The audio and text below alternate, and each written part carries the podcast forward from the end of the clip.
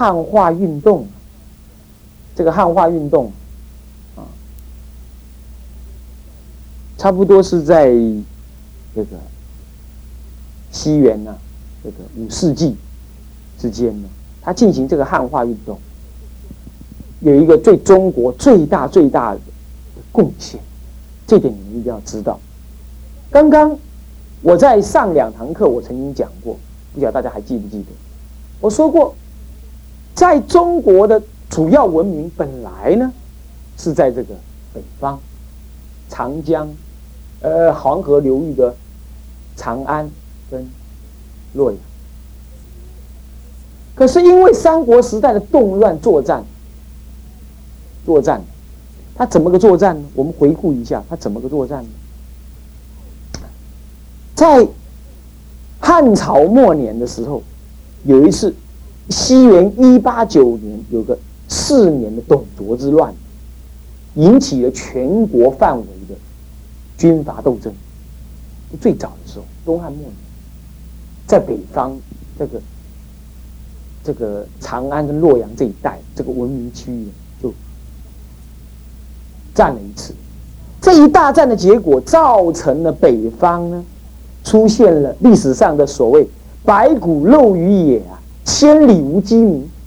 光四年打下来，北方的政治文化中心竟然变成了“白骨露于野”，一千里之内没有听听到鸡的声音，这么可怕。一一八九年，一西元一八九年，不是一九八一八九年，我说错了。到了西元的。二九一年，又打了一次什么八王之乱，也就是西晋时代又打了一次八王之乱。接着永嘉之乱又开始，永嘉之乱又这是永嘉年间的之乱，不是永嘉地区啊之乱。六年的，这前后打了这二十几年呢，把整个西晋所在地的北方大文化。的所在地全部崩散，就在永嘉之乱，也就是西元二九，呃，不，西元二九一年开始的八王之乱，到西元三零七年开始的永嘉之乱，打完就已经西元三一几年了。这个时候呢，中原地区，那就中原地区，呃，这个长安跟洛阳一带就怎么样？人口四个人死了三个，只这样一个人在那。换句话说，剩下来还活着的汉民族啊，就随着西晋的灭亡，八王之乱之后就五胡乱华了吗？刚刚我们说的不是这样子吗？还有没有记得？我刚才说八王之乱就是五胡乱华，对不对？五胡乱华之后，在还没有五胡乱华之前呢，那个已经打了这样子乱了，八王之乱再加永嘉之乱，这么一打之后，我们回顾一下哈。打了之后呢，四个人死了三个，剩下这一个当中呢，剩下这一些活着人呢，十之六七，随着东晋的政府呢迁到了江南。你看，汉人的文化整个毁的毁，迁的迁，北方就空虚下来。所以，包括汉朝、魏朝。以及西晋时代所建立的一切典章制度、艺术、文化、思想、哲学、宗教等等，就随着这残余的汉人传递到南方。这件事情要知道，我现在开始讲文明史，文明史的流转就是这样，懂我意思吗？这属于文明史的部分。我刚刚是讲政治史，我现在回过头来再讲文明史，你就容易懂。好，这是往南移。就在这个往南移的基基础上，东晋又偏安了一百年。哎，这些人重新怎么样？是以高贵的政治、高超的强势的文化压境来到南方，所以使得南方的文化呢受到了冲击。反过来，他也吸收了南方的蛮、越、夷这类的文化，也吸收，尤其是越跟蛮的文化吸收。这样子又偏安了两百年，一百年的东晋，再加上宋齐梁陈前后合起来也一百多年。这两百多年基本上是偏安的，相对安宁。除了东晋末年有刘裕之乱、内乱，还有梁朝末年有侯景之乱，又让政治板荡了一次之后，但是很快又平息了，还是维持统一。就在这个情况下，所以南方的文化基本上是什么文化？文化？什么文化？汉文化当中吸收了南方富庶的什么风土民情，以及怎么样越蛮的文化。而这个文化呢，有个特质，就是文弱，以文人当政为主。南方啊，山水美丽，那么呢，鱼米之乡，生活容易，难免让人养成了什么安逸的习气。像现在的台湾一样安逸，这安逸就使得什么阿兵哥不能打仗，也像现在的台湾，好像有点一样了。但是有人说一样啊，有人说不一样，那我就不敢说了啊，这就不能随便讲啊。有人说一样，我也不知道。我知道成功岭的那个背包越来越小，越来越轻，我也知道是这样。好，OK，这是南方。所以南方在这个情况底下，整个文明建立起来，富庶的、精致的文明建立起来，这是南方。好，我们再看看北方。我们回过头掉头回来再看北方，西晋灭了，东晋就迁移到南方这个东南方这个吴国的所在地来。可是，在北方五胡十六国正在大乱的时候，佛教继续在传入，佛教的文化传入，胡人的文化传入。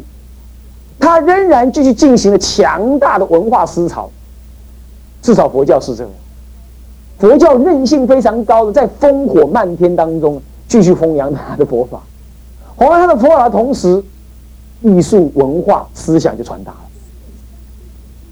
所以北方并不尽然就没有文化，并不尽然。好，接着，接着，这个。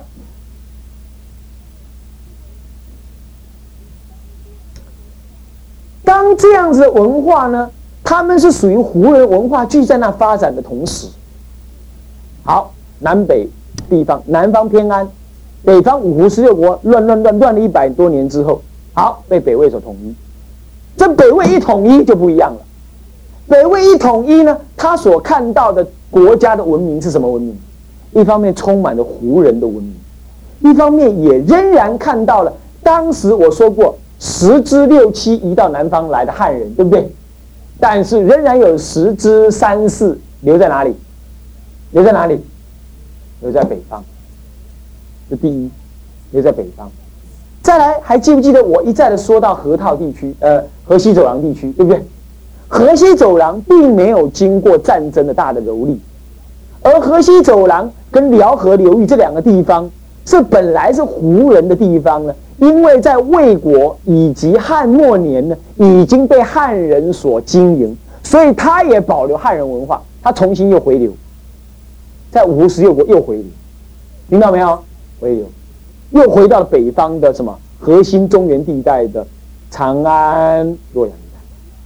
所以五胡乱华、五胡十六国时代，南方虽然有个强大的。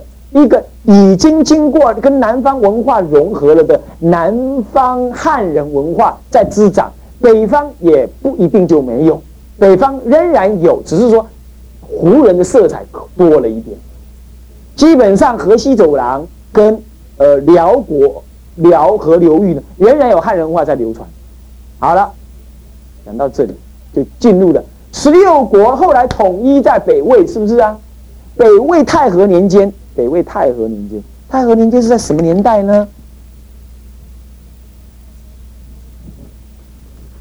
差不多在什么年代呢？我我我抄到哪里去了？我查一下。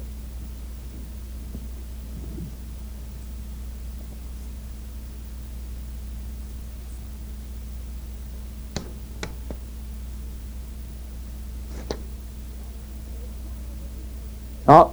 北魏太和年间，西元什么呢？西元四七七年，一直到西元四九四年，四七七年。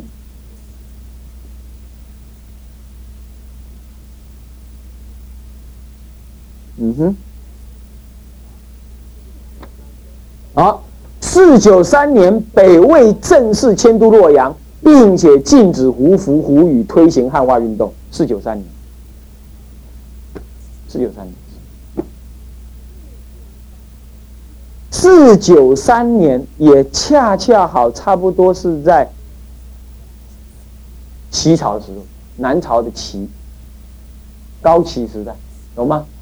齐朝是南朝的齐是四四七九年到四零二五五零二年，齐朝，哎，就在这个时候，北魏进行了强大的汉化。你要记得，就在他进行汉化的时候呢，南方已经偏安了一百多年，对不对？是不是啊？而北方虽然是胡人为主，可是仍然有汉民族文化在那里。好，他推行汉化怎么推行的？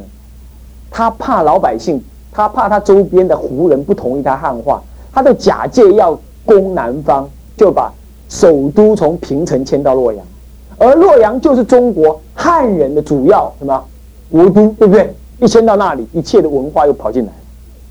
然后呢，他又向南方挖掘人才，挖掘人才，因此南方的文化重新回流到北方去，南方的汉人文化又回流到北方去，那么。北方的什么辽河文化、河西的汉人文化跟辽河流域的文化也被引进了北魏的洛阳文化里面所以北魏变成是一个什么样子的文化呢？如果从北魏本身来看，它是汉化运动；如果从整整个中国历史文明来看，它根本不是汉化，它是中国什么呀？匈奴族以汉人文化为主轴。重新融合的南方的越蛮、北方的匈奴、鲜卑、呃狄、羌，还有呃羯，以及东南方的夷这一类的文化，女真女真是后来的名字啊，也叫这些文化呢？怎么样？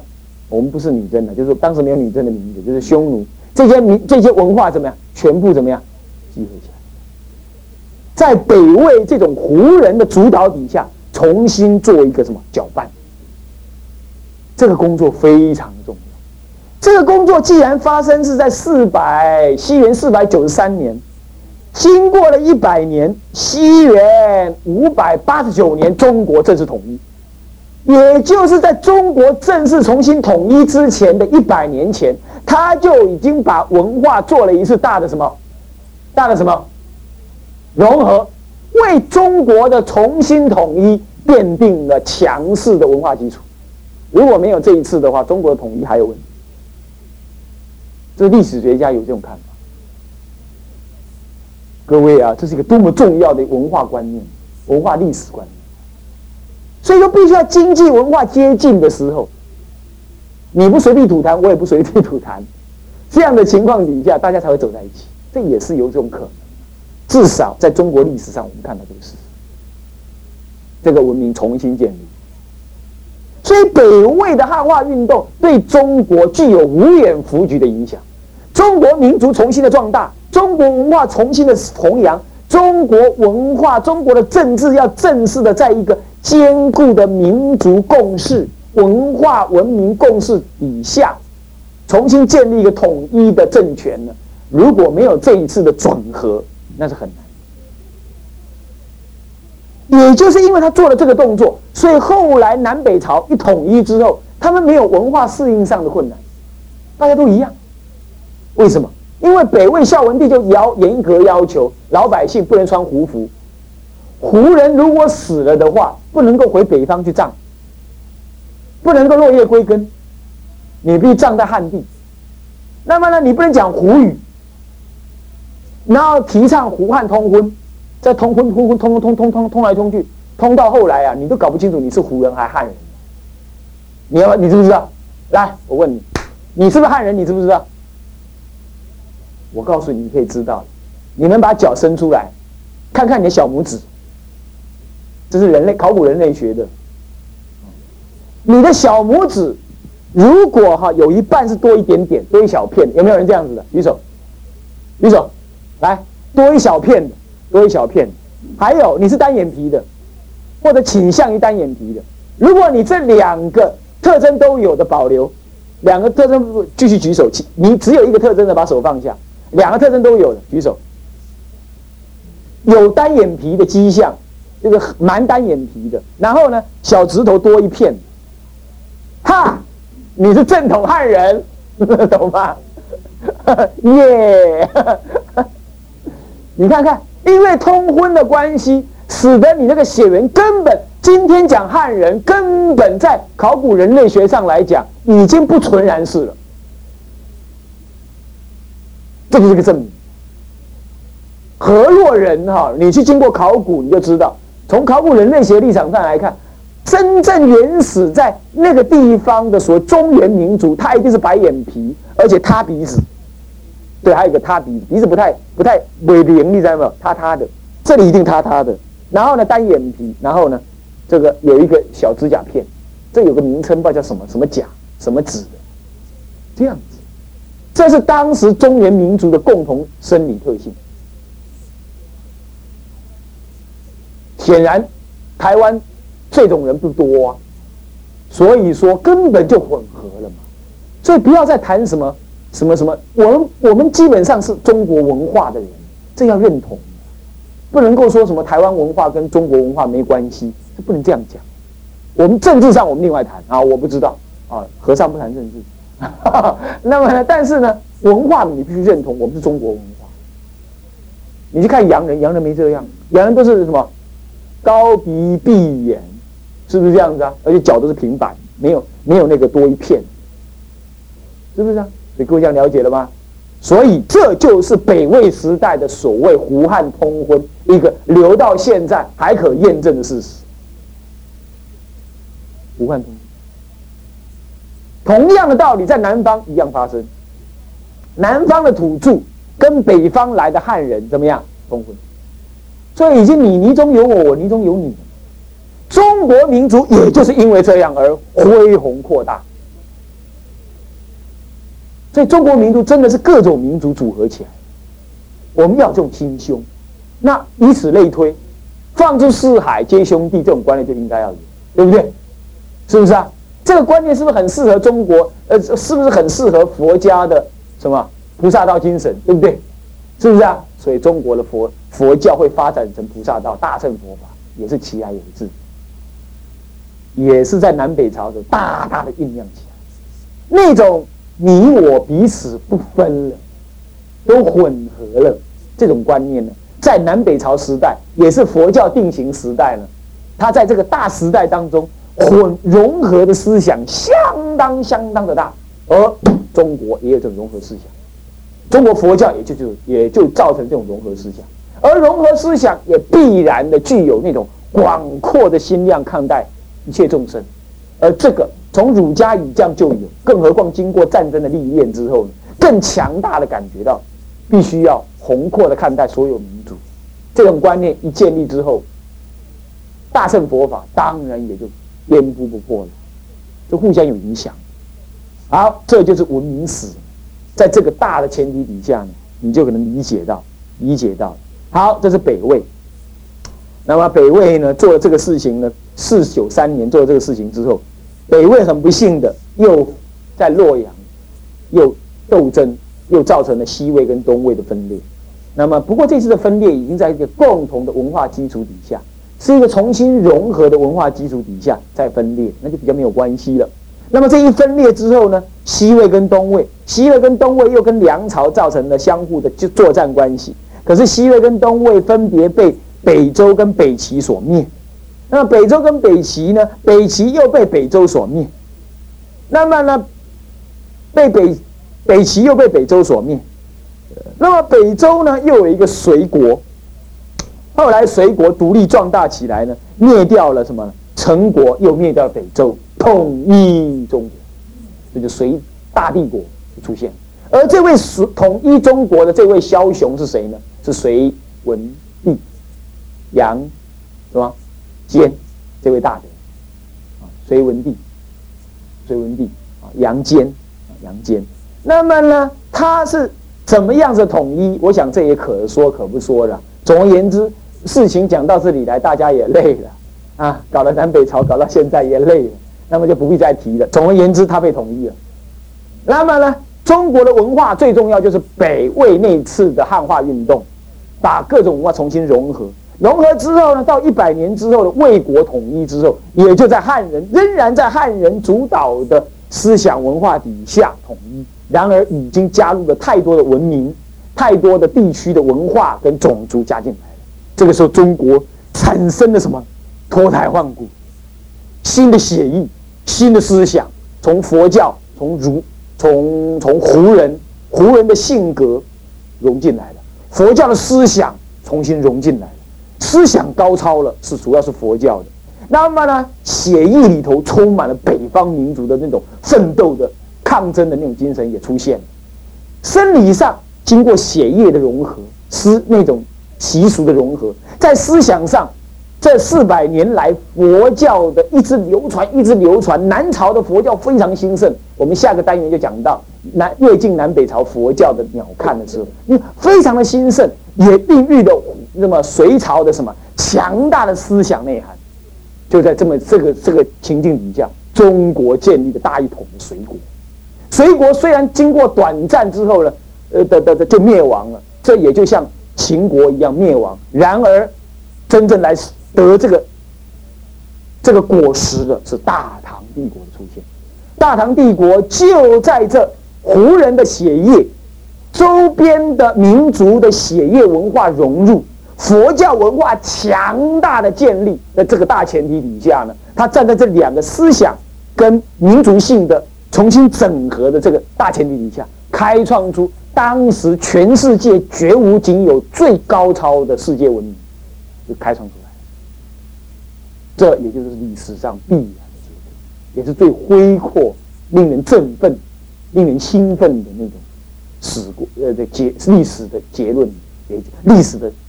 果实就焕发出来。四四百年，中国人走得好苦，中国人走得好累，但是中国人的那种韧性、那种融合性，在这四百年当中呢，完全的表露无遗。当然，中国人也为这样子的事情，怎么样，付出了什么？付出了民族性的代价。啊，民族性也就是有时候有一点点怪，啊，有一点那个。但是呢，究竟。中国之所以千年不败，还要能够这么兴盛到今天，是世界的强权。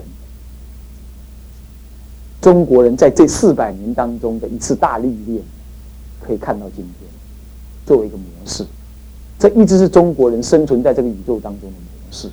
这是一个人类的一个工业集团所展现出来一种工业是，也确实值得人家赞叹。这样子的古人，这样子的古文。那么，这四百年，我们用了四堂课的时间来交代它，啊，四堂课的时间来交代它。那么，我希望呢，各位能够以身为中国人为荣。当然，这不是民族主义，民族主义国家是没有用的。我们说要身为中国人为荣，那爱好中国的文化，发扬中国文化，然后再平等的跟其他文化怎么样对话，跟其他文化继续再融合，继续再融合，重新创造一份。新的中国文化，就像魏晋南北朝这样恢阔一样。作为一个比丘，要领导领导人类，你要用思想，要小心小量，不要目光如豆。人类是靠着文化存活，不靠眼前的政治利益存活。啊，所以我们有义务要去学习恢阔广大的文化。当然，它不好的地方，我们坦诚要改变，有奴性啊，爱做大王啊，我常常讲爱讲爱做大王啊，这种当然要改掉。除此以外，我们应该要保存它好的恢阔这一面。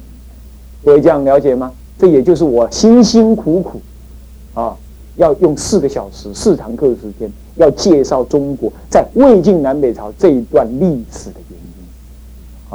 这是一个菩萨道行者。架构在现实当中应有的一个转念，那我就告诉大家，啊，让大家也听得很难过。那么呢，啊，很抱歉。不过呢，我想要佛学课程要讲成这样也不容易了。那么我就把它讲了一次，这样子，那么今后就进入到佛教的范畴了，也就没有在历史世俗的内容了，也就没有了哈。那么我们就会下一堂课开始，我们就要正式的进入到什么呢？进入到佛教历史，不过要重新反刍从汉朝以来的佛教历史，又再反刍一遍这个历史，再反刍一遍。这是在政治的前提了解了之后，在一的政治做主干，再把它谈一次。好，魏晋南北朝的佛教历史，那我们就会对整个天台的历史地位有个清晰的理解。好，我们今天就讲到这里。啊，我们回向，啊，请合掌。啊，我们先啊发愿：众生无边誓愿度，烦恼无尽誓愿断，法门无量誓愿学，佛道无上誓愿成。